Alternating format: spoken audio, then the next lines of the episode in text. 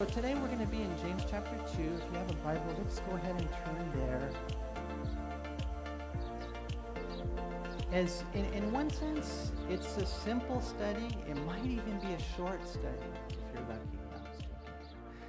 No, it's a very simple study, but it is something that we need to be reminded of. Look what James says in chapter 2 and verse 1. He says, My brethren, do not hold the faith of our Lord Jesus Christ, the Lord of glory, with partiality. For if there should come into your assembly a man with gold rings and fine apparel, and there should also come in a poor man in filthy clothes, and you pay attention to the one wearing the fine clothes, and say to him, You sit here in a good place, and say to the poor man, You stand there, or sit here at my footstool. Have you not shown partiality among yourselves and become judges with evil thoughts? You know, James here, he, he gives a command. He says, Don't be partial. You're Christians. Be like Christ. You know, He's the Lord, He's the Lord of glory. And so don't show partiality, don't show favoritism in your judgments. That's what He's saying. And then he goes on and he gives an example that what might happen in church. Okay, so let's just say you're here one day and you're, you know, you parked and you, you roll in and next to you there's this guy, he rolls up with a Bentley. He drives a Bentley, he comes out, and so you're like, whoa, I wonder where that guy's going. Oh, he's probably going upstairs, you know, or whatever. And then, you know, you come into church service, maybe I'm the pastor, and I see him come in, and he's dressed in these dazzling clothes, and he's super, super rich you just know it. You just know it, right? And so you know, you say to him, "Hey, what's your name? Nice to meet you. Come on up here. We have a really nice plush seat for you in the front." And you just start dialoguing and paying attention. Literally in the Greek language, it's your focus is on him. Your focus is on this individual, right? And so that's what you do. You know, you just, you know, being welcoming, but but in your heart, God knows. And then in comes a man, and he is just dressed in filthy clothes. The word filthy is the word vile. I mean, smelly. I mean, just uh, horrible. Probably in reference to someone that we might see today as a homeless guy, right? He just hasn't taken a shower and who knows how long. And then when you see him, the, the Bible says that you tell him, well, you know what, hey, you, you know what, you should probably stand over there. Or literally in the Greek language, he says, sit underneath my footstool. And so, you know, James is saying, if you're a Christian and you're like, like that, you're not like Christ. And he's basically saying, you got to stop it. You got to stop showing partiality. You know, for us, I think the immediate context is going to be between the rich and the poor, and we will talk about that because there are many churches that cater to the rich, that reach out to those who are high tithers. You know, they might not, you know, pay attention to those that are poor.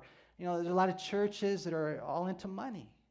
There are a lot of churches that are like that. You know, we, you know, Bill Gates came in here, Kanye West, Justin Bieber, whatever it might be, you know, and you're, you're just like, man, imagine if that guy started attending this church, what we could do, what we could do with that man here in this church. We could buy the whole shopping center. We could get this great, you know, thing going for God, and we can hire professional musicians or whatever. We can do, you know, you name it. And and and so there's a lot of churches that that's what their focus is. They'll ask for money, they'll plead, they'll beg, they'll make numerous opportunities during midweek service. I mean, you name it. You know, any a lot of times these guys are are are, are able to raise the funds. And, and in all honesty, I think if we really wanted to, we could. Know, but I was taught different. I came under the teaching of Pastor Chuck Smith, and he said, You don't do that. You don't take money, you don't take the offering, you receive the offering. You provide an opportunity for people to give. Um, and, you know, just know this that where God guides, God provides. Listen, Warren Wiersbe said something very important because I think that sometimes we have a misconception. Sometimes we think that a big church is a successful church. But listen, in God's eyes, he said there's no such thing as a small church. We don't know the impact of this ministry and that ministry. Now, don't get me wrong, we want to reach as many people as we can, right? But at the same time, we got to make sure that we don't judge with human eyes. So it all comes back to James saying if a rich guy comes in and a poor guy comes in, you make sure you don't show any partiality. Another thing that we learned, and I think we learned it from Jesus and Pastor Chuck, he passed it on, is that we got to love everybody, every single person equally. And so, James here in verse 1, he's talking to the family, my, my brothers. Listen, we're not just saints, we're siblings, we're family. He says, Don't hold the faith of our Lord Jesus Christ. And he calls him the Lord of glory. I mean, you're connected with the Lord of glory, something he's also referred to in uh, uh, the, the book of First Corinthians as well. The Lord of glory, let me get that reference, chapter 2 and verse 8. James says, Listen, Jesus isn't like that. We shouldn't be like that either. Where we look at position or rank or popularity, you know, where we look at things, you know, that we can benefit from. He says, no, you have to understand that every person's created in the image of God has intrinsic value because they are made in his image. And then he gives a picture of what it might look like when we are that way. You know, and I was thinking about this, you know, and I, I hope I'm not weird, um, you know, in saying this, but what if Justin Bieber came into this church, you know? I mean, I mean, what if he, he walked in and I'm thinking, man, imagine if he started tithing, you know, some that might roll through my mind, or, or even maybe our worship leader. You just never know. I don't know uh, what, what goes on. But I, but I do know that he did walk into a church recently and I think that's exactly what that pastor did. If you guys remember, uh, some of you guys heard it, and I'm not judging him, I'm not judging the pastor. I don't know really how it all went down, but all I know is that, you know, the, the word on the street is that Justin Bieber was shown like this total favoritism. Total favoritism. And, uh, and you wonder why. I mean, again, don't get me wrong, we love the poor, we love the rich, we love everyone. But this individual ended up hanging out, they're becoming best friends, he discipled him, and then you fast forward a few years and this pastor fell. Now, again, I'm not gossiping, I'm not sharing things, you know, for the wrong reason, but what I'm saying is that it makes you wonder was he really in it for the right reason? That's what James is talking about. You know, after first service, I was talking to a brother who came for the first time, and he said, You know what? The Lord is calling me out of a church like that. Because that's exactly what they were doing. It was all about money. So, so again, the, the big, there is a big principle here as far as just loving everybody equally, showing you know, no favoritism or partiality, but there's also uh, an issue in the church. And James knows it, that sometimes we might favor those who have money. And, and so he says, listen, you're not supposed to do that. You know, the Bible says clearly in Leviticus 19:15, you shall do no injustice in judgment. You shall not be partial to the poor, nor honor the person of the mighty. In righteousness you shall judge your neighbor. And so it's I like that passage because he's saying not just to the poor. I mean, you don't you don't show favoritism to the poor or to the rich because some people might lean one way or the other. No, we're fair. We love everyone equally. If we're partial, then he calls himself an unjust judge. He says that person is an unjust judge, an unreasonable leader, definitely not fitting to those whose Lord is Jesus, the Lord of glory. You guys know this that other than me, Jesus has no favorites? You guys know that, right? He doesn't. You know, he loves the president just as much as he loves the pauper. He loves the Arab just as much he, as he loves the Jew. Now, don't get me wrong, we love the Jews. They're God's chosen people. In many ways, they're assigned to the whole civilization. So don't misunderstand me. But, you know, sometimes Christians buy into the mentality that God doesn't love gay people, that God doesn't love Muslims. I mean, he loves them and he wants to save them, right? Do you love them? Do you want? Do you have that heart? I remember when Joey and I went to Israel, and you know, uh, we actually did a stop. Well, we, not just Julie and I. There was a lot of us that went to Israel, but the bus stopped in a place that wasn't on the schedule. And we went into a store we weren't kind of supposed to go into, we went into this store. and uh, we didn't have the proper currency to pay for our items. And there was an Arab girl behind us, and she ended up paying for us, right? And then afterwards, we were talking for a while, and we found out, man, she's this really, really nice, a really nice lady. I remember Joey took a million pictures with her, and so it was kind of an interesting thing. But, you know, sometimes I think we can get just, man, just twisted in our mentality, and we got to understand that God loves everyone. You know, it's His love that changed us. And so James here, he's sharing things like that, that, you know, that's not how Christians are supposed to act. Rich, poor, red and yellow, black and white, they are precious in His sight. We don't discriminate, we're not prejudiced, uh, race or face or place. You know, because sometimes we're even like that. Well, that person's good looking or they got it all together. God says, no, that's not how we roll. Not as Christians. We love everybody, right? That's how Jesus was. Remember what they told Jesus in Luke chapter 20 and verse 21. They asked him, they said, Teacher, we know that you say and teach rightly, and you do not show personal favoritism, but teach the way of God in truth.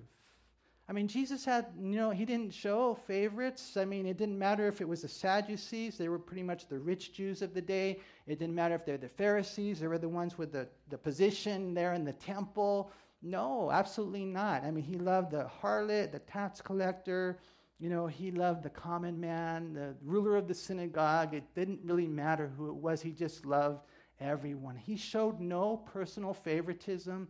He was not afraid. He didn't bow down to anyone. And we need to have that, that same heart. That's how God is, you guys, just in case you didn't know. Galatians chapter 2 and verse 6, it says, God shows personal favoritism to no man.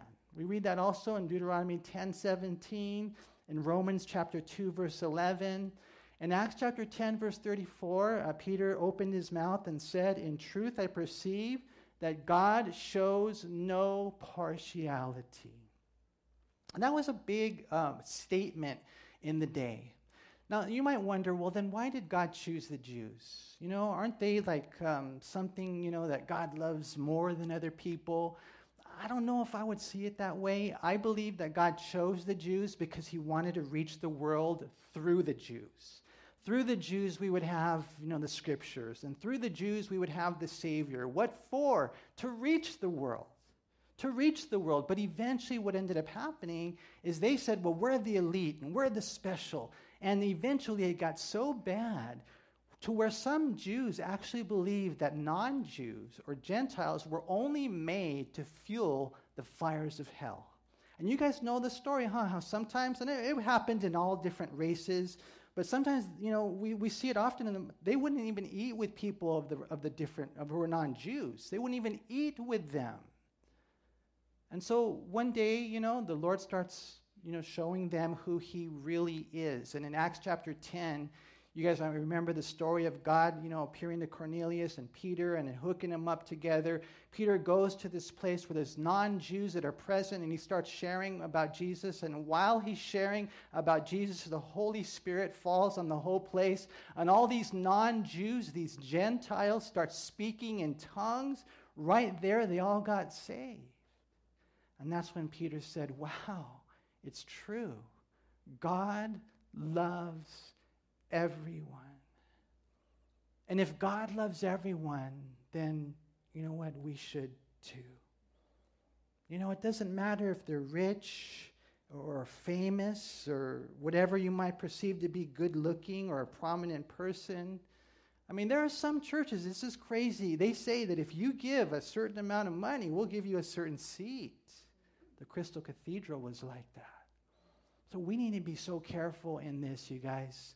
You know, God has uh, an equal amount of love for everyone. And so, you know, they come in and rich, poor, it doesn't matter.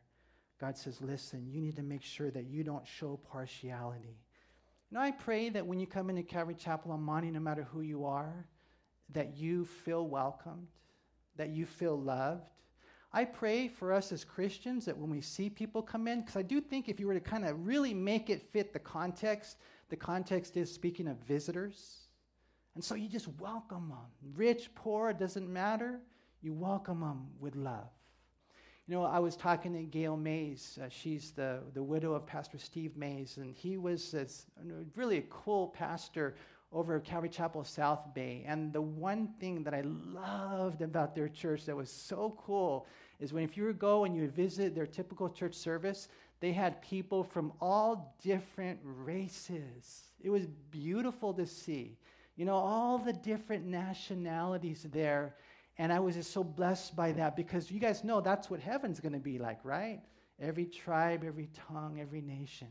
Some people were raised in, you know, this environment of, of prejudice, and it's kind of instilled within them. I thank God that I wasn't raised in that, but maybe you were raised in that, and you look down on a certain nationality, and God is going to call us today to get right with Him, make sure we repent of any type of that kind of stuff, you know, and and, it's because that's how Jesus is. You say you're a Christian, then we have to make sure that we act and behave like one as well. Look what he says in verse 5. He says, Listen, my beloved brethren, has God not chosen the poor of this world to be rich in faith and heirs of the kingdom which he promised to those who love him? But you have dishonored the poor man. Do not the rich oppress you and drag you into the courts? Do they not blaspheme that noble name by which you are called? It's interesting where he says that if you show partiality, you make yourself basically bad judges. Now, I was, I was wondering about that. Why, why is he saying judges? Well, it's because, in one sense, they're making these conclusions, these judgments uh, it, it could be in many different areas. For example, some people think that rich people or people who have money are actually better Christians or they have a better relationship with God. Believe it or not, some people think that. Well, you know, this person, they don't have a whole lot. Oh, they're really not that right or blessed. But that person has a whole lot, and so they're more blessed and they're right. There's a health, wealth, and prosperity that kind of infiltrated into the New Testament times into the Jewish belief. Another judgment that they might, you know, say is that a rich person can help the church more than a poor person. But that's not true. That's what James says right here. Don't you know that God chose a lot of the, the poor people to be saved? And guess what? They're rich in greater things. They're rich in faith. And I tell you what, if I had to choose between one or the other, that's the one I would choose. I mean, you know, Manny, what do you want more? The one who can pay for you or the one who can pray for you? And hey, if we get a big tither in here, you know, um, then who knows? Maybe you might get a raise or something. I don't know. And you start thinking dumb things like that. And then you realize that what we're trying to do here is not something that can be done by any arm of the flesh. There is no amount of money that can truly, you know, do God's plan. God's plan. Or I might be able to, you know, invest into the lights and a whole bunch of stuff, and we can we can draw a crowd and we can put on an amazing production. But one day we're going to stand before God, and then we'll be able to find out whether or not what we did was not just wide, but deep, was not just like successful in the eyes of man, but successful in the eyes of God. You know, I know over the years, I have, you know, people, and most of them were not rich people, but some, you know, were, and they prayed for me. As a pastor, as a leadership here, as a church here, that's the best thing, man, because sometimes you see it in certain individuals and they'll talk to you and you can talk to them and you can sense it in your conversation and your fellowship. They are really praying for me. And I need it. I need it for many reasons. And so James is here is saying, oh, you know, it's not right, it's not theological, it's not biblical, it's not even logical. Why would you make a judgment saying that a rich person is better for a church than a poor person when the rich person may not be having that prayer life, that faith that, that you need as a church? Now, again, like I said earlier, it doesn't mean that you don't love those who have finances versus, you know, those who are who don't. You just it's just across the board the tendency is to show favoritism to the rich. And he's saying, listen, you, you got to make sure that you don't do that. He, he says right here, you know, you, you've dishonored the poor man. Do not the rich oppress you and drag you into courts? Do they not blaspheme that noble name by which you are called? This is probably just a little side note here, but I trip out on like, why, do, why are people in awe of um, these stars, these celebrities, when, you know, they're using the name of the Lord in vain? I mean, you go and these, imagine if you saw one of these movie stars in one of these movies, and you know, you've watched movies, you've seen movies, you've seen the way they've dropped Jesus' name, Jesus, in a, in a, in a, in a way that is, it is derogatory, you know? I mean, over and over again, they're using the name of the Lord in vain, right? And, and it's like, wait a minute, time out. I know sometimes I wonder about some of these movies. Did they put that in the script? I mean, not just verbally, but in so many ways. Now, in, in the context here, because we can't overgeneralize. Not all rich people are like that. Some of them are like that. They'll say, hey, if you're poor, you know, we'll take advantage of you. We're going to seduce you into getting this loan. We're going to charge you a super high interest. And if you can't pay the loan, then we're going to get you with some collateral damage or whatever. There's different ways that they can manipulate the system. But back in that day, uh, the, the, the Roman authorities gave a lot of power to the rich Jews. The Sadducees, especially, were rich. And so, you know, they can go and they can oppress, especially in that day, the Christian Jew. And so they had this authority over the Jews, um, but man, they really attacked the Christian Jews. And James is writing to individuals that were in the middle of that. He says, I don't get it. Why would you favor the rich over the poor? Look what they've done to so many of your congregants. The, the Romans gave the Jews so much authority that they actually gave them authority in different jurisdictions. So that's why Saul of Tarsus was able to go to Damascus and arrest Christian Jews there. And so James is saying it just it doesn't make any sense why we would have favorites or prejudice or you know show that type of partiality to, to anyone. The context, I think, right here is especially to the rich. You know, what we find is that God is saying, listen, again, in, in verse 6, no, verse 5. No, verse 4. I'm just joking. Verse 5. I got to wake you up. Okay, listen. Look what he says in verse 5. Listen, my beloved brethren. Has God not chosen the poor of this world to be rich in faith and heirs of the kingdom which he promised to who? To those who love him. That's interesting how he calls them beloved, and then he ends with that whole thing as far as, you know, being a Christian is not that complicated. It's just having faith in Jesus. You know, maybe you're here today and you're not a Christian. Maybe you've never really given your life to God. Maybe you've gone to church a million times. I don't know where you guys are, but I do know this that Jesus is coming soon, and we have to be ready. The signs are everywhere. There needs to be this urgency inside my heart. I, I, I just know, you know, that Jesus can come or, or I can go. I can die at any moment. I'm already 27 years old and things are happening, you know. no, I, I'm up there, you know, and I realize I got to be ready. If you were to die today, if you were to die today, do you know for sure you'd go to heaven? You know, how, how do you know? Have you placed your faith in Jesus? Do you know that He died for your sins? All the things you've ever done wrong, past, present, future, were laid on Him. He suffered the wrath of God for us. He paid the price. But then when He died, they put Him in a grave. He rose again on the third day. And, and all you have to do is believe and receive Jesus Christ as the Lord of your life. It's as simple as that because I have a feeling that there are some of you here today who are not saved. And my heart just aches for you because you need to find that freedom. You need to find that forgiveness. And you can do that, man, in just a simple way by placing your faith in the Lord. He loves you. He loves you. Even though we've, we've all messed up, I'm, I'm the chief of all sinners. I'll admit it any day. I know who I am apart from Christ. That old man, he's still there. That old Manny, he's still there. He's bad. When I go and I pray and I, am just asking God for forgiveness, I, I always ask God to forgive me for the things that I've done wrong, for the things that I haven't done right. But I always ask Him to forgive me for who I am apart from Him.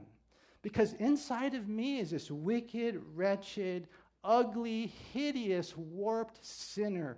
That's who I am apart from Christ. And I know, I know what I deserve. I deserve hell, and I deserve it forever. That's what I deserve. But I always ask God, you know, thank you for your grace. Lord, forgive me for what I've done. Forgive me what I haven't done, and forgive me for who I am. That's who I am. But then I also know that there's also another man, the new Manny, that has been risen, raised from the, from the dead. And when I put my faith in Jesus, I was addicted to drugs and alcohol. I was addicted to everything the world had to, to tell you. I, all my life, all my life, I was just looking for love until I found it that day, that moment. And it doesn't make any sense. It doesn't make any sense. And that's why the Bible says to the, uh, the intelligent man, to the Greek, it's foolish. And to the religious man, it's a stumbling block. It doesn't make any sense. You mean to tell me that I can be forgiven and set free and have my name written in the book of life and now I can go to heaven by just believing on the Lord Jesus Christ? Yes. Yes. And the moment you do, you just say, Yes, Jesus, I know you love me and I will love you.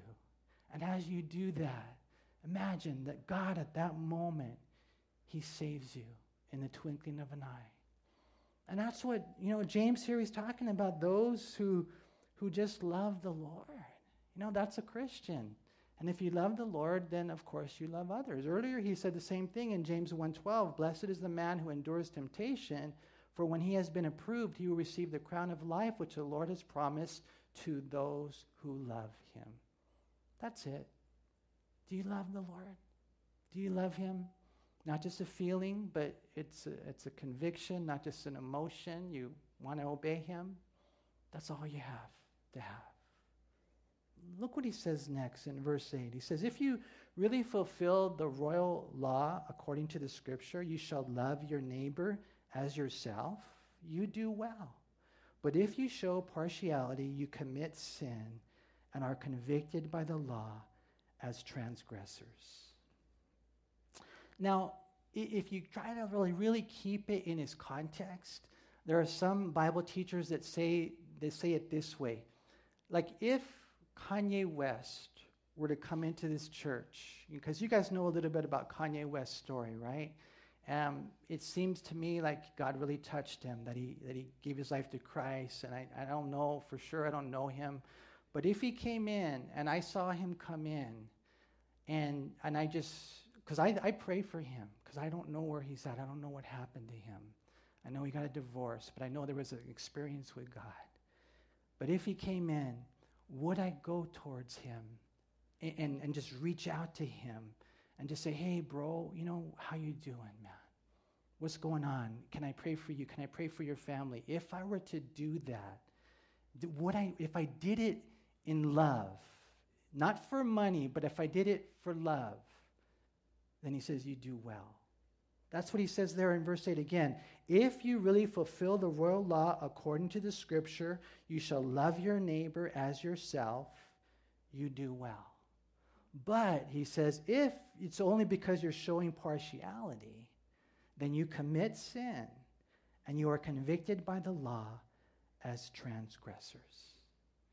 And so, you know, you look at it in context, and it's good to kind of see it that way. And then you also look at the bigger picture and you realize that that's what we're called to do, right? You guys know this. I know you do. And if not, then it's my fault. But what's the greatest commandment? To love the Lord your God with all your heart, with all your soul, with all your mind, and with all your strength. He's got to be your master passion. He's the one that keeps you going. He's the one that gets you out of bed. He's the reason you do everything because you love him. But then the second is connected and it's like it. You shall love your neighbor as yourself, right? And if you say you love God, then you have to love your neighbor, right? And so that's the royal law. This is the majestic law. I like what James calls it. It's excellent, it's noble, it's prominent, it's worthy of veneration. And if you do that, then you do well. So, a couple of quick things, real quick, before we Um, loving people, what does it mean? How does it manifest itself? You know, we're all different, and I think we all express ourselves in different ways. And so I don't want to stifle your personality. But if I had to say what the definition of love is, I would say that it is to seek unconditionally, sacrificially, seek someone else's highest good, expecting nothing in return. Unconditionally, sacrificially, seeking their highest good. What's their highest good? Heaven, right? So, loving people doesn't mean that you won't tell them if they're going the wrong way. Because sometimes I think that's what people think love is. Well, love is just let me be who I want to be.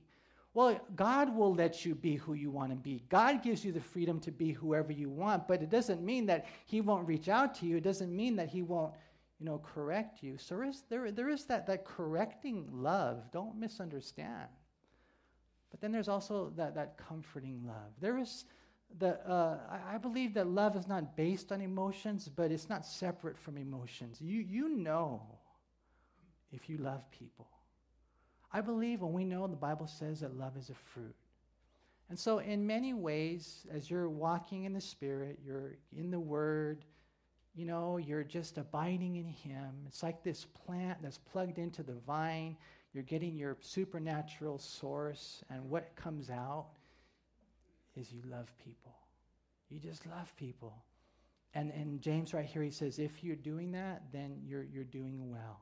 But if you're one of those who um, you're partial, you're prejudiced, if, if you're one of those who you discriminate and you have you show favoritism in your judgments, it doesn't mean you can't have best friends. We can all have best friends. Don't get me wrong. You know, we have our, our, our circle of friends that God has provided with us, and not, nothing like that. But, but, but you know, when it comes to making judgments and favoritism, if you do that, then James says right here, then you have become a, a convict. Did you know that? You're convicted, it says, by who? By the law as transgressors. You're not convicted by man, you're not convicted by James, you're not convicted by man, you're convicted by the Word of God. Because one day when we stand before God, it's by the Word, Jesus will judge us. And so he says, hey, let's, uh, let's get, let's get into, into a good place when, when it comes to the church and inviting people in. And it may be you and your job, it might be you, you know, in some setting where God, you know, brings someone into your path. Um, let's welcome them. You know, let's smile. Let's give them a handshake, maybe even a hug. You know, you, you know, you just say, hey, um, we can sit, and, and then you just show them that you care. If you do, uh, James says, you've done well. And I pray that we as a church would, would do well. I know for me as a pastor, you know, I'm, I, I always try my best, man. And I know, you know, we're limited in the amount of time. I thank God that I have a lot of good guys that surround me that, man, together we try to show the love of God to all the different people in the congregation. But if you're here and you haven't experienced that, um, you know, I ask for forgiveness, and I just want you to know that we're always up here after service. You know, we'll make ourselves available, willing to talk, willing to pray with you, willing to encourage you in your relationship with God. Amen? So watch out for that, uh, that type of uh, favoritism. It, it can be something that is financial favoritism. James forbids it. What he wants instead of the that type of favoritism is the fruit of the Spirit, which is love. And so, Lord, I thank you for your people. I thank you for your word, Lord. And this is very practical because it, it, it, comes into play every single time I come across a person. Lord, I know some people say they're not people, people, but we got to be. Help us in our weaknesses, Lord. I pray that you would fill this church with an agape love. I pray that as we go out into the world that we take it with us. And Lord, I, I, I know you're going to provide for us as a church. You have always been our provider. I pray that we would love, Lord, all different races. I pray that we would love all the different, you know, financial demographics, all that kind of stuff. It doesn't even matter. We just love people. Help us to have that heart. And Lord, I do pray if there's anyone here today who doesn't know you, who's not a Christian, or maybe they drifted away, Lord, that today they would hear not Manny calling them, but it's so important that they would hear God calling them. And that today, Lord, they would make a decision to follow you. It can be something that can just happen so simple right there in their seat. They can say, Yes, Jesus.